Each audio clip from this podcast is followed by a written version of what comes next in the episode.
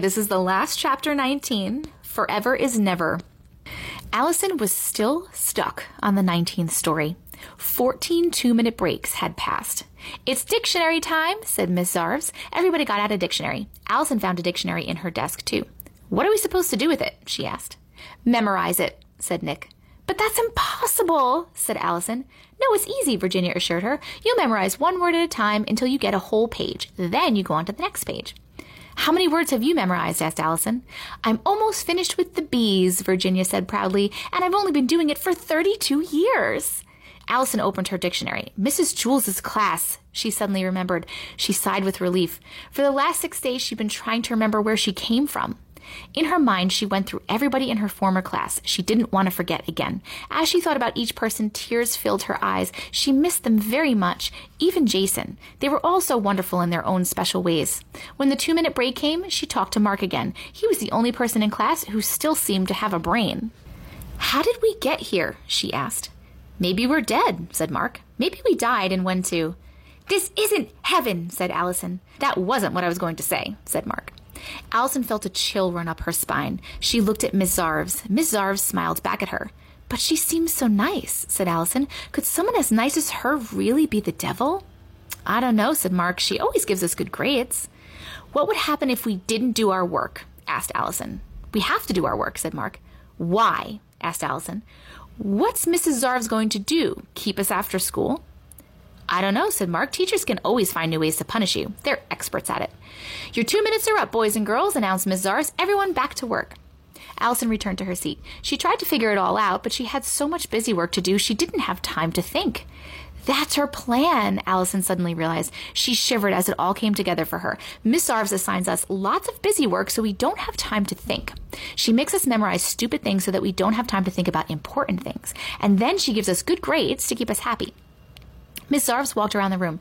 Very good, Virginia, she said. You're doing so well. Excellent, Ray. Good job, Nick. She stopped when she got to Allison. Allison, why aren't you working? Allison looked at her. She knew that Mark was right. Teachers are experts at finding ways to punish you, and if Miss Zarves was the devil, who knew what she might have up her sleeve? Still, Allison had to take the chance. If she wanted to get back to Mrs. Jules's class, she had to act as if she were in Mrs. Jules's class. She took off her shoes and socks, sat on the floor, and sucked her toes. Allison, what are you doing? asked Miss Zarves. Allison took her toe out of her mouth. Get off my case, buzzard face, she said. Miss Zarves was furious. Return to your desk, young lady, she ordered. Allison returned to her desk, but instead of sitting at it, she climbed on top of it and sang a song. I got one sock, looking for the other, one sock, looking for its brother. When I find that sock, I'll tell you what I'll do. I'll put it on my foot and I'll stick it in my shoe. Mark Miller smiled at her and silently clapped his hands. Everyone else looked at her like she was crazy. Your socks are on the floor next to your shoes, Miss Zarves said coldly. I'll give you ten seconds to put them on your feet. Ten, nine, eight, seven. Allison climbed down from her desk. She picked up her socks and she put them on her ears. How's this? she asked. Six, five, four. Albert Einstein didn't wear socks, Allison said. Why should I? Three, two. Allison closed her eyes. One.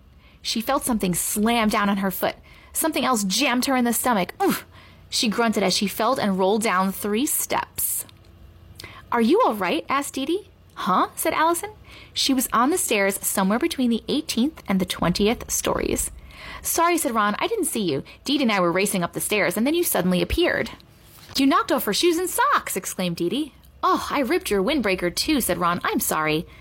That's okay, said Allison. She picked up her shoes and socks. Race you up the stairs! All three ran up to Mrs. Jules's room. When they got there, they were so pooped they sat with their heads flat on their desks and their tongues hanging out. Hi, Allison, said Rondi. Allison raised her head. Hi, Rondi, she said happily. What did I miss while I was absent? When were you absent? asked Rondi. Hey, how come you're not wearing your shoes and socks? Allison hung her socks from her ears. What do you think? she asked. It's the new look. Rondi laughed. Allison, said Mrs. Jules, you seem to have a bad case of the sillies this morning. Allison giggled. Jason entered the room carrying a glass bowl with a goldfish swimming inside of it. Look what I brought, he said. What's the name of your goldfish? asked Mrs. Jules. Shark, said Jason. Everybody laughed. It makes him feel important, Jason explained. Where should I put him? How about on top of the coat closet, suggested Mrs. Jules. Jason had to stand on a chair on his tippy toes. He held the bowl at the very bottom as he tried to nudge it over the edge of the closet. Allison turned around to watch. She didn't want to miss this. So good, right? Short Cast Club